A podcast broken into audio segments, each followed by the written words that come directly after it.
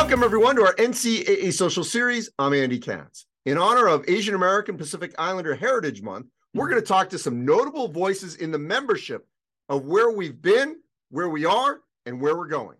And joining me now, Assistant Commissioner for Sport Management and Engagement at the Patriot League, Richard Zhu, and Kaitlyn Chen.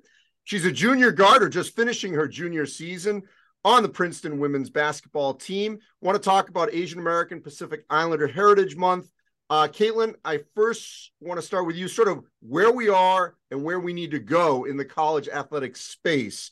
Uh, let's start with you, Kaitlyn. Where are we in terms of inclusion, recognition um, in this space? Um, I think we're starting to pick up a lot more recognition and inclusion, but obviously we can always expand and go further. But I feel like honestly, these past few years have been a really good start and I see like I've noticed like I've been playing against a lot more other Asian American athletes, so I think that's really awesome to see. Richard? Yeah, and Andy, I, I think one of the perspectives that we bring, at least from an administrative and also a coaching standpoint as professionals, is how we can really embrace the diversity of perspectives across intercollegiate athletics. So we have over 12,000 Asian American, Pacific Islanders, and Native Hawaiians that are student athletes. And so, how do we, in essence, increase the visibility of our head coaches and our administrator roles that reflect the greater diversity? Because a lot of our student athletes do look up to us and want to see, in essence, perspectives and leaders that do reflect their identities. Yeah, I want to pick up on sort of your different paths here because uh, for you, Richard, um, you span the country. I mean, you ran track and cross country at Santa Clara. Um, you know you've been on a student athlete advisory committee you're working in the patriot league so both coasts uh kaitlyn um you're in the ivy league uh you know obviously in the northeast quadrant um but let's first deal with you richard just how you've seen kind of what picking up what kaitlyn just said about she's now competing against more asian americans. Where do you see what like where it was when you were an athlete on the west coast uh to where you are now as an administrator on the east coast yeah, I think from my perspective, I, I, grew up, I came from a family of immigrants coming here in the late 1980s uh, from Taishan, China. And so, from my perspective, the reality as being an Asian American, I think Kaitlyn probably very similar coming, I believe, from the West Coast, is that you become familiar with being kind of the minority and being familiar being within essence uh, with a, really a lack of diversity within either the student athlete population. And so, through my perspectives at again, my upbringing through high school ranks and also at Santa Clara University, taking some time at the NCAA national office and now with the Patriot League out in the Northeast. Uh, I do think it's incredibly valuable for our student athletes like Kaitlyn herself, in essence, to see role models that look like her in the head coaching and also the administrative, along with the faculty and also presidential ranks within the association. So I think a piece of it is that there's a wide range of diversity uh, in inclusive Asian Americans, Pacific Islanders, and we need to really promote those voices and those perspectives. You know Kaitlyn, what richard said is so true and we've seen this it, moves in different stages. Um, and usually it does start sort of as student athletes and then maybe it'll go to assistant coaches and coaches and administrators and athletic directors and conference commissioners. Um, we got a long way to go uh, for you know to see uh, asian americans pacific islanders native hawaiians in those coaching and administrative roles um, you know that path that that obviously Richard has been on. Um, how critical is it for student athletes like yourself and others to at some point not everyone has to go obviously into the college athletic space but at some point we're going to need more to get into that higher levels of college athletics yeah i mean i think it's great as richard said for us asian athletes to have role models and i feel like i've had a fair share of um, just other Asian a- American athletes that played basketball that I watched growing up, like um, Lauren Saiki and Jeremy Lin. I mean, those are just two who I like watched growing up, and I feel like just that next level, as um, Richard said, to see that in future coaching staffs and administration would be great. Um, there's no question you're talking about the last couple years you've seen more of. Uh, we can't ignore that in the last couple of years there's been more, um, you know, hate crimes, uh, and, and really really it's been something that obviously coming out of the pandemic, there's been much more attention to you know trying to combat that. But where are we in the college athletic space of being much more vocal and being empowered to speak out against that? I'll start with you, Richard, then Kaitlyn.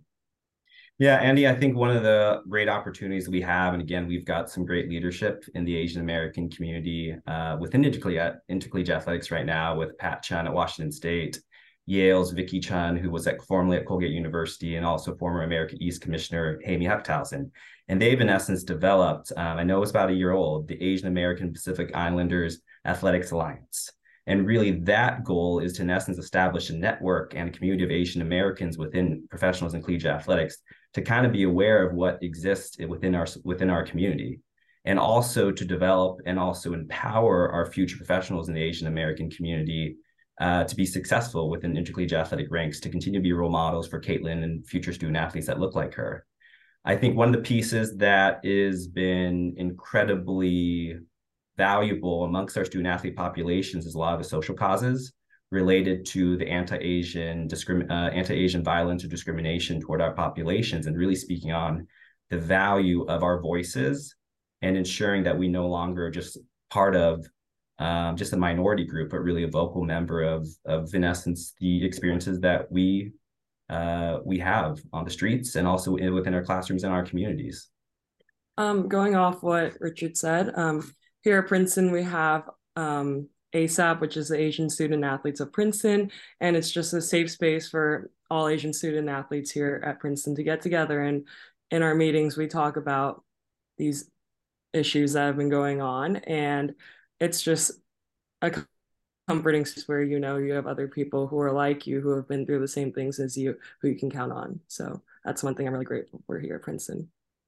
Richard, you mentioned, uh, and we've actually we did a show on this. Uh, we've had all of them on our show. Um, how has that helped you in the college athletic space? And we talk about this so often to have someone at the table. Um, and I'm sure countless times you've walked into a room where you are the only Asian American.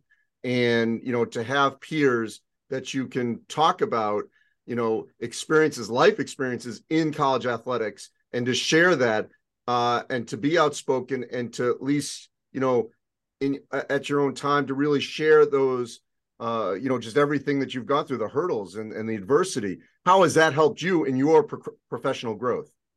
Yeah I, I, think that's timely. I, actually i was out in indianapolis last weekend at the NCAA inclusion forum doing a panel and i had a young professional come up to me and really kind of in essence conveyed that she really appreciated seeing an Asian American professional on a panel in a visible environment.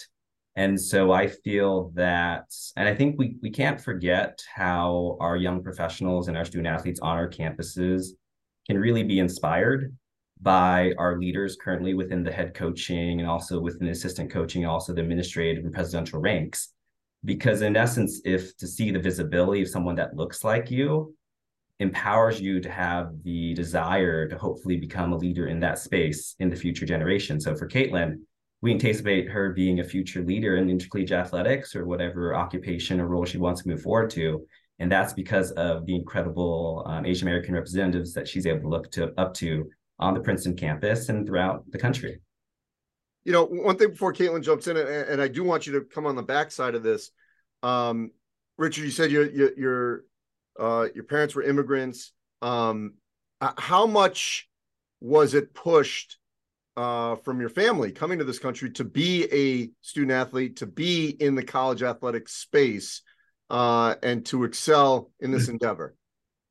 Uh, I'd be curious what Kaitlyn has to share on that perspective. Um, I think I have a really probably pretty unique experience, um, at least within Asian American, at least Chinese cultures, which is which is my descent. Uh, sports can be a pretty abstract concept uh, to the our families. The reality is, when my parents immigrated here in the states, they really used, in essence, saw as higher education as a means and a vehicle to a greater life. Uh, and so, the idea of going to practices and competing and running at track meets, I still think to my parents is still a really foreign and abstract concept. And so, Uh, I think with the opportunities that I had through running through higher uh, through the high school ranks and ultimately getting recruited to run at Santa Clara, uh, allowed me to really see what potential I had uh, in the athletics, but also within the academic ranks. Uh, but I'd be curious what Kaitlyn's perspective is with her family. But I, I can't. I if I introduce what a mile is to my parents, I'm not sure if they'd actually be able to comprehend fully what I did for nearly um, ten years in my athletic experience.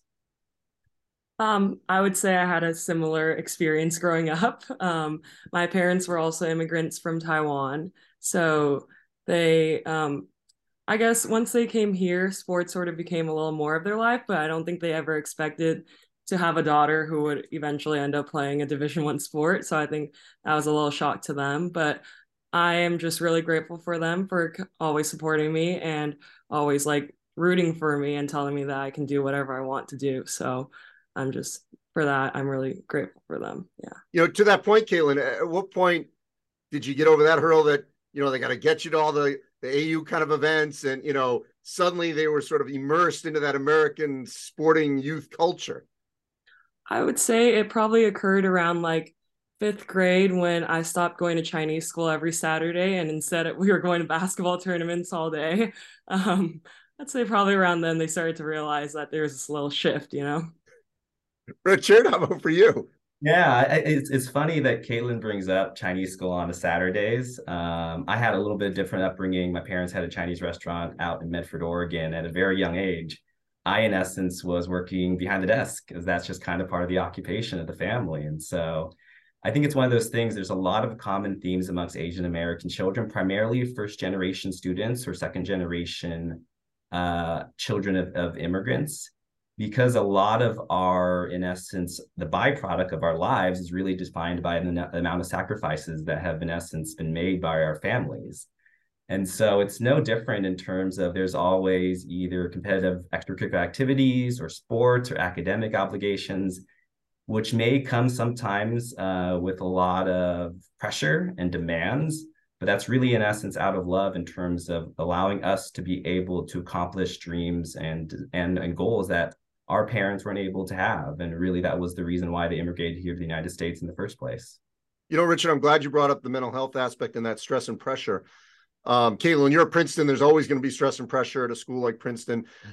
you're also majoring in medical anthropology.